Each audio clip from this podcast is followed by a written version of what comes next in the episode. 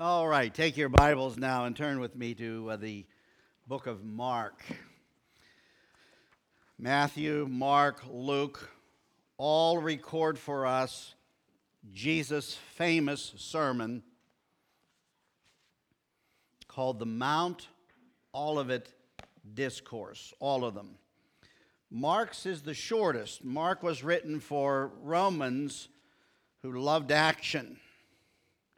So there's a lot of action in Mark, but I think it must have been written for men too, because men love things short and sweet, right? And so uh, Mark gives us an account of the uh, Mount Olivet Discourse. And uh, we're going to start with that, but uh, the focus is on the book of Daniel and uh, introducing the Antichrist. Chapter 13, verse 1. Then, as he went out of the temple, this is the last week of Jesus' ministry. He's going to be crucified, and on Sunday, then he's going to be resurrected. But on Tuesday, he stays at, he stays at Bethany with um, uh, Mary and Martha, or at Lazarus' place where Lazarus was raised. And. Um, comes every day over the hill, the Mount of Olives, down into the Kidron Valley and up into the city of Jerusalem. on Sunday, he had the triumphal entry of, into the city of Jerusalem, and then he, he goes and stays overnight with his friends just a, a couple of miles away, and then he comes back every day and he goes into the temple. And on Tuesday, he had a huge day. Everybody confronted him. Everybody was. Uh, trying to trip him up. And uh, he survived that experience very well and, and with great wisdom.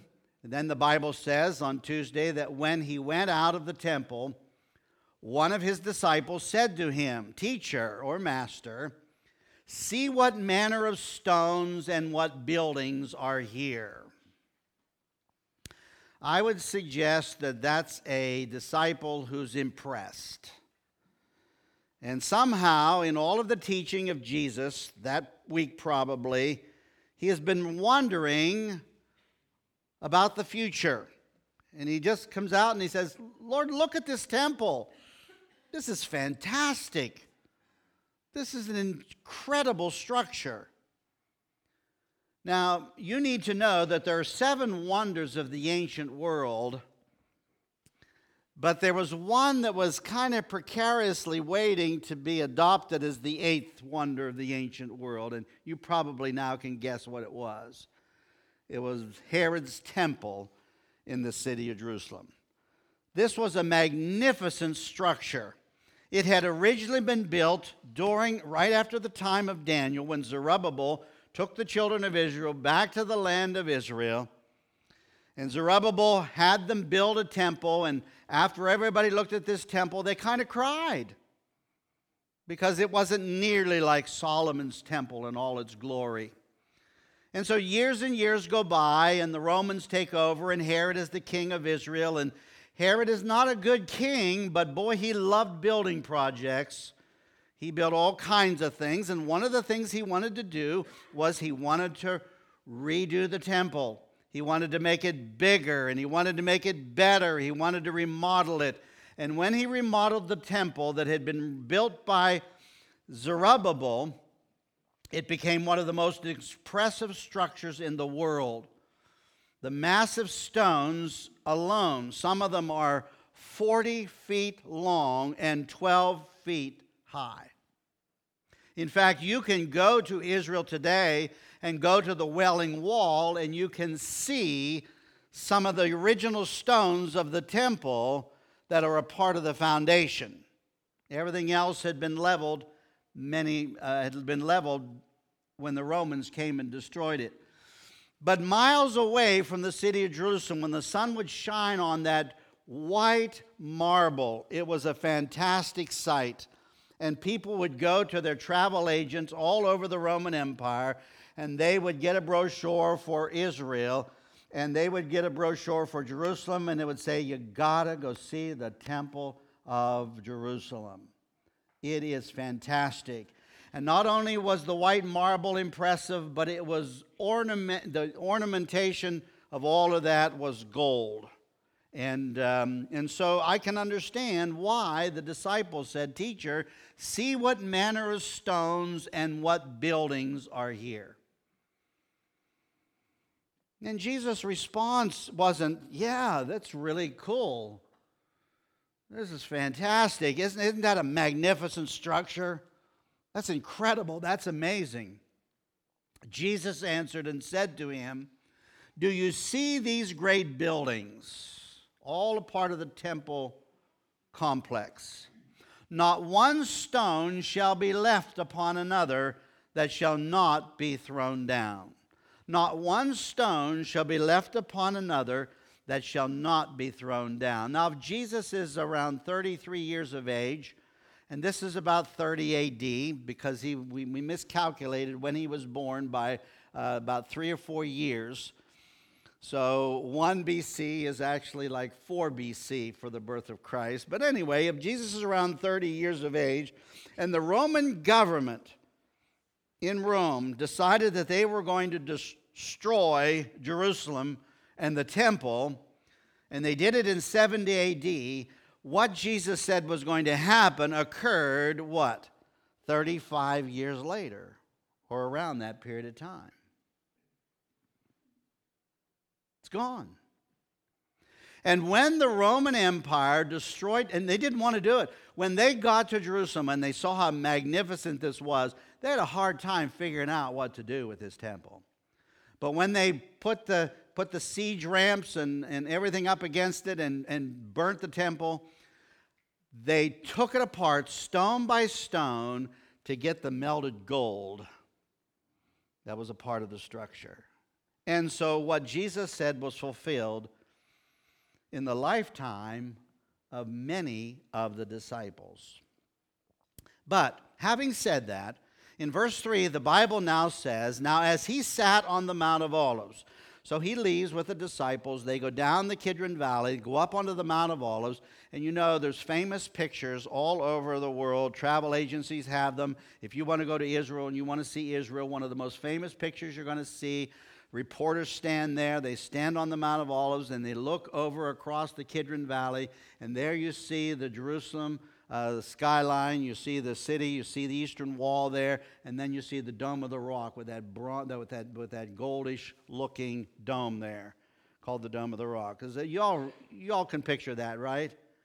Well, that's the Mount of Olives where that picture comes from. And so the Bible says that Jesus was sat on the Mount of Olives opposite the temple, and Peter, James, John, and Andrew asked him privately.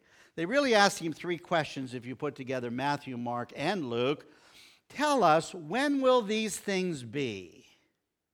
When is this going to happen? And what will be the sign when all of these things will be fulfilled? And what will be the end of the age if you add the other information that we have in Matthew and in Luke? And Jesus answered them, and he began to say, Take heed that no one deceives you.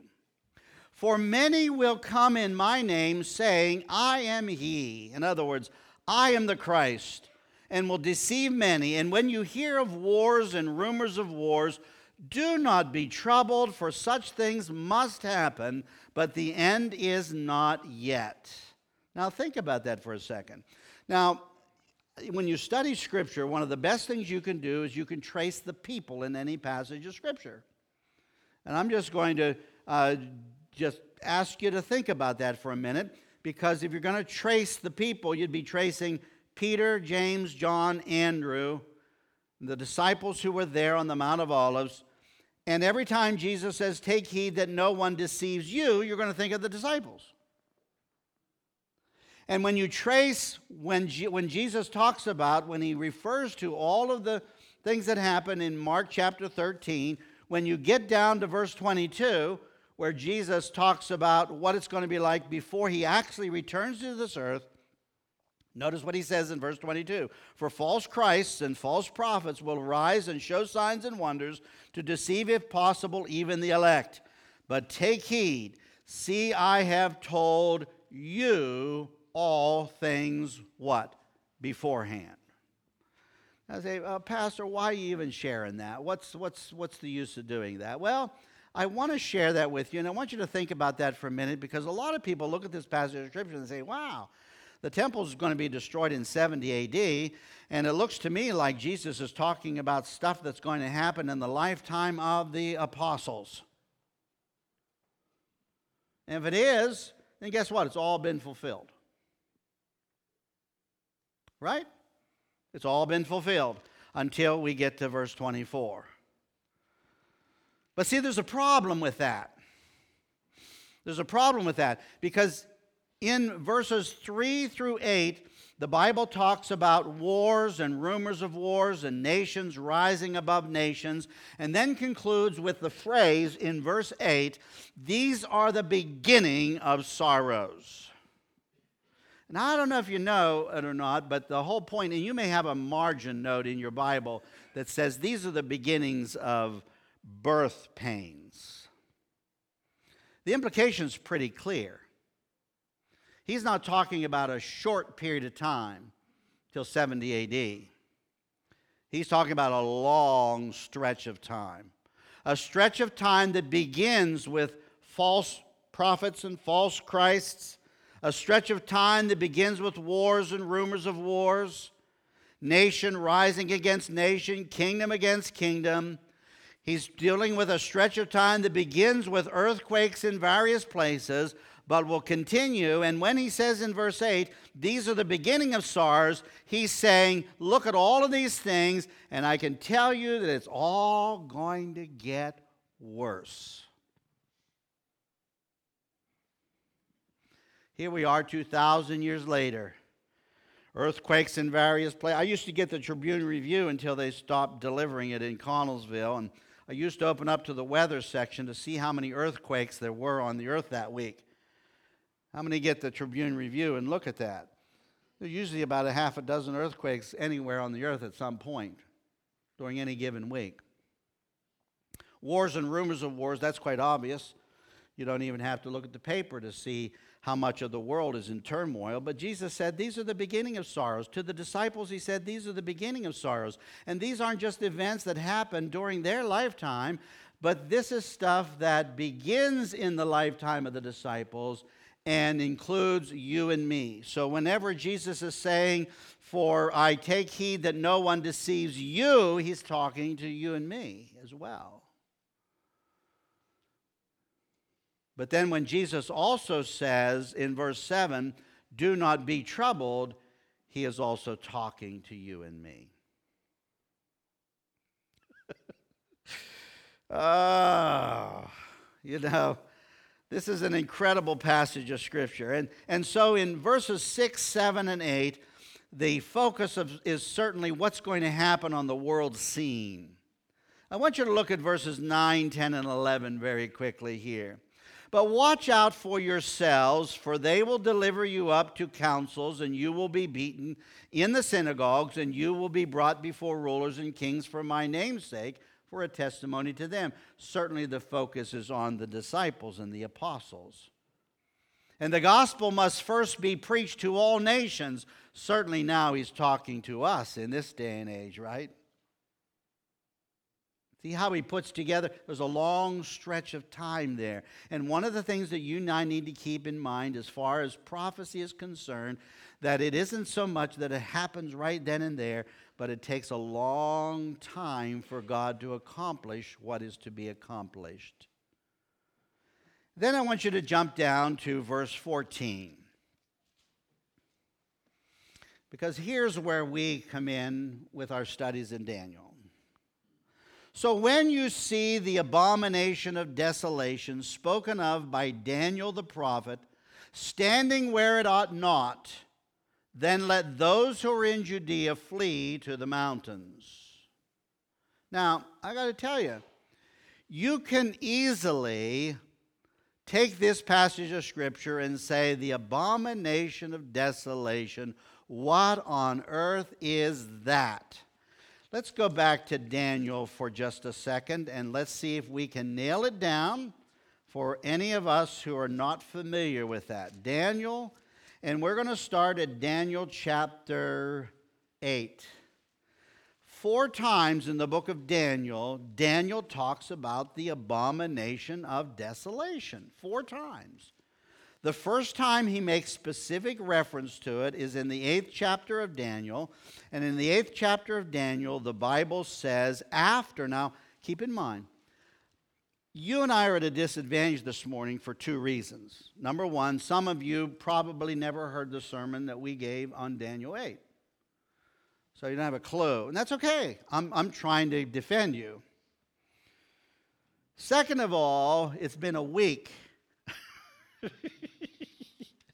and I don't know about you, but my mind has a tendency to forget things. So I'm just putting myself in everybody's shoes because I think we're all in the same boat together. That if we don't have a real quick review, we're probably not going to remember what this was all about. But let me just simply say to you in Daniel chapter 8, when Daniel has been given history for us to remember that is going to happen, he talks about a ram and a goat. And the ram is there, it has uh, uh, two horns. That's Persia and the Medes. They're one empire. And the goat is Greece. And Greece flies across the wilderness, and Greece takes over the world. And he describes that to us. And then out of the male goat, look at verse 8. Therefore the male goat grew very great, but when he became strong, the large horn was broken, and in place of it, four notable ones came up toward the four winds of heaven. Now, just remind you that the Greek Empire, Alexander the Great, took over the world, and then when he died, his generals took over his territory, four generals specifically speaking. This was fulfilled back then. And then in verse 9, out of one of them came a little horn which grew exceedingly great toward the south, toward the east, toward the glorious land, and it grew up to the host of heaven. And most of us know, historically speaking, Antiochus Epiphanes, we dealt with him last week. We can't get into that as much as maybe some of you would wish we would review that. Antiochus Epiphanes was one of the Greek rulers who was so mad at the Jewish people that he came into Israel desecrated the temple, sacrificed a pig, took the broth of that pig and scattered it all over the place, stopped the daily sacrifices, and the Jewish people called it the abomination of desolation. Look at verse 11. He even exalted himself as high as the prince of the host, and by him the daily sacrifices were taken away and the place of his sanctuary was cast down. Look at verse 12. Because of transgression, and an army was given over to the horn to oppose the daily sacrifices, and he cast truth down to the ground. He did all this and prospered. And then I heard, see, this is a vision that Daniel is, is, is, is, um, is, is, is watching. And I heard a holy one speaking, and another holy one say to that certain one who was speaking, How long will the vision be concerning the daily sacrifices and the transgression of desolation? How long will it be? How long will it be? Now, I, I got to tell you that this is tough prophecy. It's tough prophecy because we don't know what to do with it. We really don't know what to do with it. When we get to verse when we get to verse 9 where the Bible says out of one of them came a little horn which grew exceedingly toward the south, toward the east and toward the glorious land, the land of Israel. When we get there, we can easily say, well that's Antiochus Epiphanes. Everybody knows that. Everybody knows. He's the guy that the Romans drew the circle around in the sand and said, "Hey, listen, we want your answer. You're taking over too much territory. Rome wants to know what you're going to do. And he says, Well, I'll decide and later. And, and, and the general, Roman general says, No, you're going to decide today, right now. Right now. And he said, Okay, then I'll leave. And he was the one that was so angry that he went up and desecrated the Jewish temple. But when you read verse 11, when you read verse 10, notice what it says. He not only grew exceedingly great toward the south, toward the east, and toward the glorious land, but it says, and it grew up to the host of heaven. What's that all about? And it cast down some of the host and some of the stars to the ground and trampled them. Now, you and I know that it's not history where we, we get up into the heavens and we're able to grab some stars and we're able to bring them down to the ground. We know that's not what he's talking about. But the big question is is he, is he taking Antiochus Epiphanes and is he sharing something else that's going to come later that's of much greater magnitude? See the point I'm trying to make? Now, I, I, don't want to, I don't want to get too deep into this, so I'm going to eliminate two other passages of Scripture, but I do want you to go to Daniel chapter 11. That's the second one that we'll deal with, Daniel chapter 11. Daniel chapter 11. The others are, are great in themselves and would help us out, but I think we can do okay with this one because you'll remember that in Daniel chapter 11, and we looked at this last week, we have a history of Persia and Greece and Rome to such great detail that there are 135 prophecies that someone counted that have been filled in this one chapter of the Bible alone. And you'll remember that when Antiochus Epiphanes when Antiochus Epiphanes came to take over Egypt, that you'll remember that in verse 30, ships from Cyprus, these are the Roman ships, came against him, and therefore he shall be grieved and return in rage against the holy covenant and do damage. So he shall return and show regard for those who forsake the holy covenant. And look at verse 31. And forces shall be mustered by him, and they shall defile the sanctuary fortress and then they shall take away the daily sacrifices and place there, what does it say? Everybody together? The abomination of desolation. The history continues in verse 32, and verse 33, and verse 34, and verse 35. And then when you get to verse 36, somehow we look at that and say, I don't know. Is he now talking about something that's going to happen in the future? I guess Antiochus Epiphanes is the example, he's the symbol, but verse 36 seems like it's something more, something greater, something that is far more extensive than what Antiochus Epiphanes did back there in verse 31. For the Bible says, Then the king shall do according to his own will. He shall exalt and magnify himself above every God shall speak blasphemies against the God of gods, and shall prosper till the wrath has been accomplished. And then when you get to verse 40, now I want you to notice here, I, I, you know, if you don't have a Bible, you're not reading this, I understand this is difficult.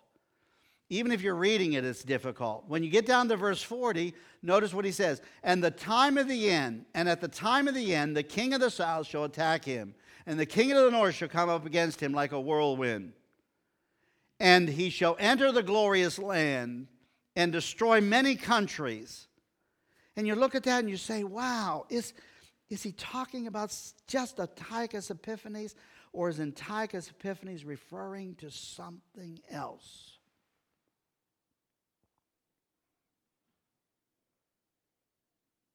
What's the answer? Referring to something else? Well, yes, we know that. We know that because when Jesus is on the Mount of Olives, Antiochus Epiphanes was dead and gone by then. And yet he looks at the disciples and he says, When you see the abomination of desolations, when you see somebody standing in a place he shouldn't stand in the holy spot, when you see that happening, it's during that period of time, according to the book of Matthew and the book of Mark and the book of Luke, it's during that period of time that you're going to see tribulation like you've never seen it before. Look at Mark. Go back to Mark now, and I want you to look at this. Jesus said in verse 14 So when you see the abomination of desolation spoken by Daniel the prophet standing where it ought not, then let those who are in Judea flee to the mountains. Verse 19 For in those days there will be tribulation such as has not been since the beginning of the creation which God created until this time, nor ever shall be. Now, fortunately, the emphasis and the focus on that passage of scripture is on the country of Judea. And we could easily look at the destruction of the temple where thousands and thousands and thousands of Jews were killed in 70 AD. We could look at that. And Jesus may definitely have that example in his mind when he's talking about that. But when he re- gives this other information, when he gives this other information about the tribulation, that'll be nothing, there'll never be anything like it on the face of the earth. I look at that and I say, well, Jesus, are we talking about a period of time that's greater? Are we talking about a period of time where not just don't we have long stretches, of your prophecy being fulfilled over thousands of years, but do we have a, a, a gap here? Are you jumping over a couple of thousand years to the end time and giving us information based on the fact that at the end of the world, there's going to be a great tribulation period of seven years for the Jewish people. Now, I, I got to say to you, this is a little haphazard, this is a little hodgepodge today, but the focus here is Judah or Judea and the Jewish people. Right? He doesn't say anything about the church necessarily in this passage of Scripture. He really doesn't. You can't prove that he does. Jewish people were God's chosen people, his elect. Does God elect people, us in the church today? Yes, he does. But the focus is on Jewish people there, and I'm bringing it out for a reason because we live in a horrible period of time. Um, Halley, one of the best, uh, one of the one of the earliest handbooks that we know of, when he was dealing with passages of scripture like the one we just read in Daniel, he didn't know what to do with it. He really didn't know what to do with it. He's, he's a great Bible scholar. And in Daniel chapter 11, when he talks about the history of Greece and the history of Rome. And in Daniel chapter 11, he is able to give all of the historical kings and all of the historical people. He, in every verse, he, he lists every verse and he lists the people. He lists Alexander the Great, Ptolemy I, Bernice, Ptolemy III, and he goes down through all of the people, all of the people. But when he gets to the, the 35th verse, where he talks about, we just read it in Daniel. When he gets to the 35th verse, he stops there, and here's what he says in verse 30, for verse 36 to the end of the chapter. Is this Antiochus Epiphanes? He didn't know what to do with it. He knows there's more information in there than just what happened historically. Or is it Mohammed? Or is it the Antichrist? He doesn't know. So he leaves it open ended. Most Bible scholars today, a generation later, would say, well, sounds to me like he's dealing with the Antichrist. He's dealing with this person that's going to come and he's going to rule and he's going to reign. He's going to do it in lawlessness.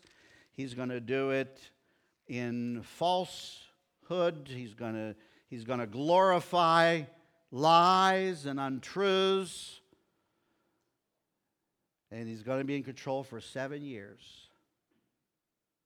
Now, that's, that's the position that we see in the New Testament from a little perspective. The big question is where will you and I be when all of this happens? And that's, that's another story. But I just, I just want you to, to know something here that it's not far fetched for us to read prophecy. And, and I want you to turn to Luke. And I'll tell you, we're going to have to close with this because of the time element here. But I want you to go to Luke chapter 4. I, I don't know. I, don't, I, I'm, I'm not even started. I'm sorry. I apologize.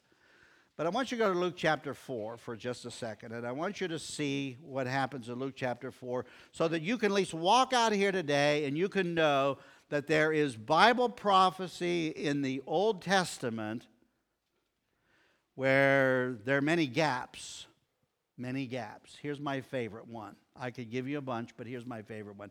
Jesus walks into the synagogue at Nazareth. And the Bible says he was handed the prophet Isaiah, the scroll of the prophet Isaiah. And when he'd opened the book, he found the place where it was written, verse 18. Everybody in chapter 4, verse 18. The Spirit of the Lord, let's read it together. The Spirit of the Lord is upon me because he has anointed me to preach the gospel to the poor.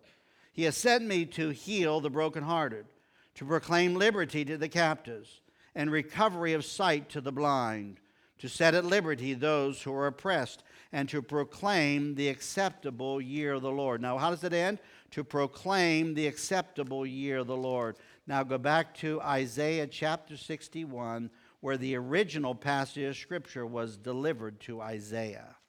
Isaiah chapter 61. Go back to Isaiah chapter 61. I guess this is the only thing I can really show you today that's important for you to remember, and because this is critical. This is critical when we look at prophecy, and we're going we're going to need this down the road. Jesus opens to this passage of Scripture.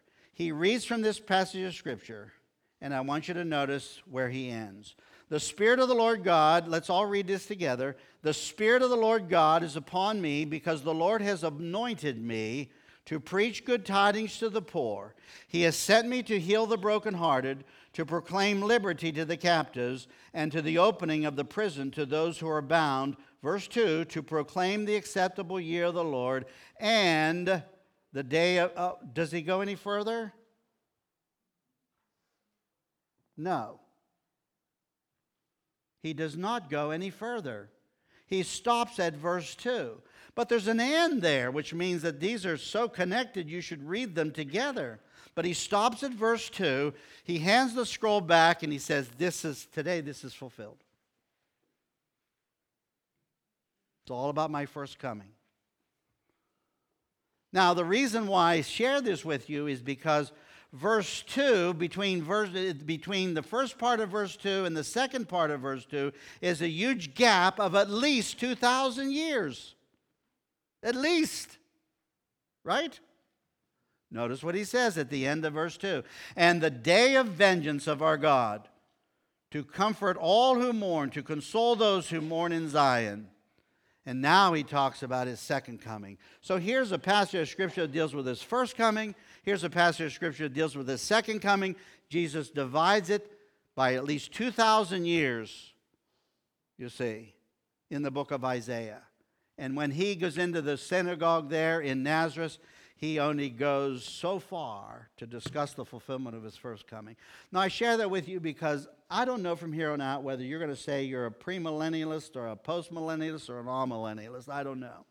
And I hate to throw those terms out without really dealing with them in great detail.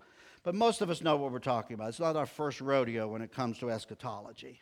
I don't know if you're a pre tribulationist, a mid tribulationist, or a post tribulationist. Most of us know what we're talking about because this is not our first rodeo. But listen, the one thing you and I need to keep in mind when it comes to Bible prophecy is there are long stretches of time, as Jesus proved in, Mar- in, in Mark, and there are big gaps, sometimes in a sentence or two, in prophecy that God gives to us. Well, what am I supposed to do with this as far as application goes this morning? I'm not, I can't, I can only say to you, if you'll read Daniel, the last chapter, the last chapter in Daniel, if you read that, you'll realize that Daniel's pretty upset with what he's reading about. Because once again, you have another passage of scripture where the abomination of desolation is referred to. And you know what God does? Because of time, I can't do this, but you can do this on your own. You can look at Daniel chapter 12 and you can say, What does God say to Daniel to help comfort his heart?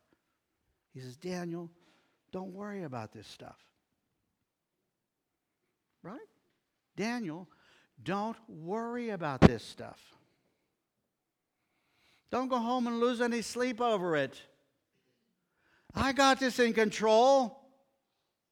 Let me worry about it. You're going to be okay. And he says, In life, in death, don't you worry about it. You're going to be okay. And all I can say to you today is when you, I don't know what you think about, Haley even refers to nuclear, back when he wrote this, the nuclear bomb. uh, was the most terrifying thing uh, that we worried about. I know when I was a kid, we had bomb shelters when I was a kid. How many remember bomb shelters when you were a kid? You remember them? But God would say, Don't worry about it. I got this. I got this. And my desire is to protect you, to protect my people. That's all I can say. Let's close in prayer. Gracious Heavenly Father, we thank you for your word. And, and Lord, we pray that you'd help us to at least see a couple of these principles today. Uh, so that as we continue to look at prophecy down the road, uh, that we will be able to have it in proper perspective and not live in fear and not live in anxiety and worry and apprehension about what the future is going to be like. Jesus, we thank you and pray in your precious name. Amen. If you don't know the Lord, let's all stand together. Opportunity to respond to the Lord. Um, if you don't know Him, you know you need to be saved. You know your sin's not going to get you to heaven. Your sin will take, get you a place in hell. But you know that God is willing to wipe all that away. He's willing to forgive you of all of your sin. Doesn't matter how bad you were. Doesn't matter how many sins you committed. There's never, uh, it's never bad enough. It's never too much.